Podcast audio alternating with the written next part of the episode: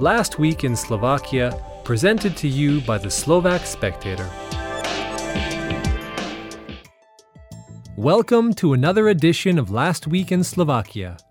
I'm your host, Adrian Bronson. Why don't we start with the top three stories we've selected for you this week? Expat killed in a street attack in Bratislava. Luchansky is the new head of police. Slovak scientists invented a new plastic made of oil.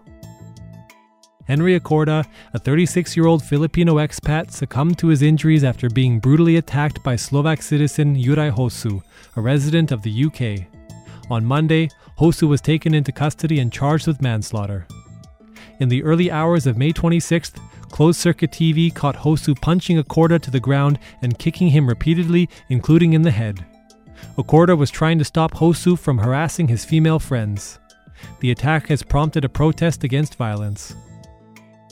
Milan Luchansky has replaced Tibor Gaspar at the helm of the police corps. When the department was led by Robert Kaliňák, Luchansky supervised the investigations of some of the biggest police scandals, several of which have not been solved. There are questions about his assets and his investigations of the mafia. Just like Gaspar, Luchansky is considered to be a man with close ties to Kaliňák. On Monday, the National Criminal Agency returned Czech journalist Pavla Holcova's cell phone some three weeks after she was forced to give it to the investigators following a deposition in the Kuciak murder case. The special prosecutor's office said that no one has handled her mobile phone or accessed its contents. Twelve journalists have tendered collective notices following several months of tensions between the RTVS management and a part of the news service. Experienced reporters and editors are quitting and will now be given two months' notice. They say they'd be willing to withdraw the notices if Jaroslav Reznik decides to recall the news desk management. Reznik doesn't seem to be inclined to doing that. A group of attackers assaulted two teenage boys in Trenčín due to their sexual orientation.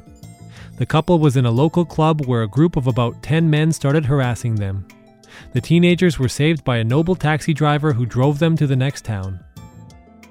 Former Public Service Broadcasting Director Václav Mika and the head of the Bratislava Borough of Vinohrady, Jan Mrva, who failed in the Bratislava regional governor race last year, are among those who want to battle for the post of Bratislava mayor.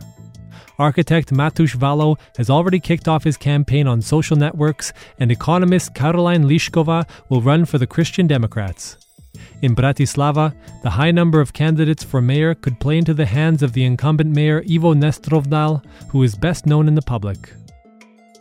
A team from the Slovak University of Technology has introduced a new degradable plastic made from frying oil.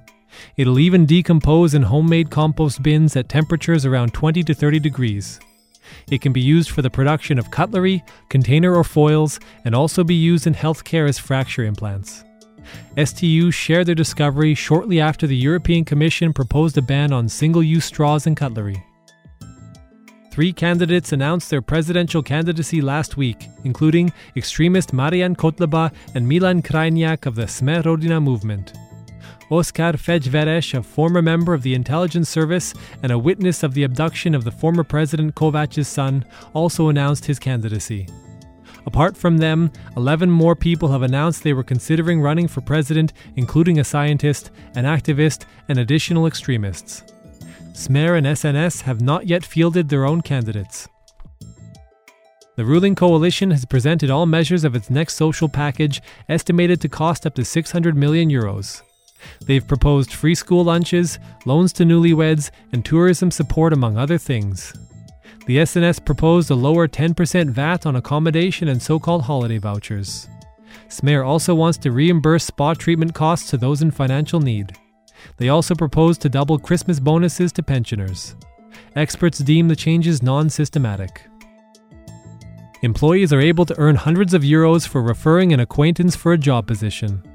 Almost 11% get the referral bonus in Slovakia, while in Bratislava, 14%. Most companies that offer referral programs are private foreign investors. In the Czech Republic, 12% of employers offer the benefit, while in Poland, 3.6%, and in Hungary, 5.1%. Thanks for listening. For more news you can trust, go to spectator.sk.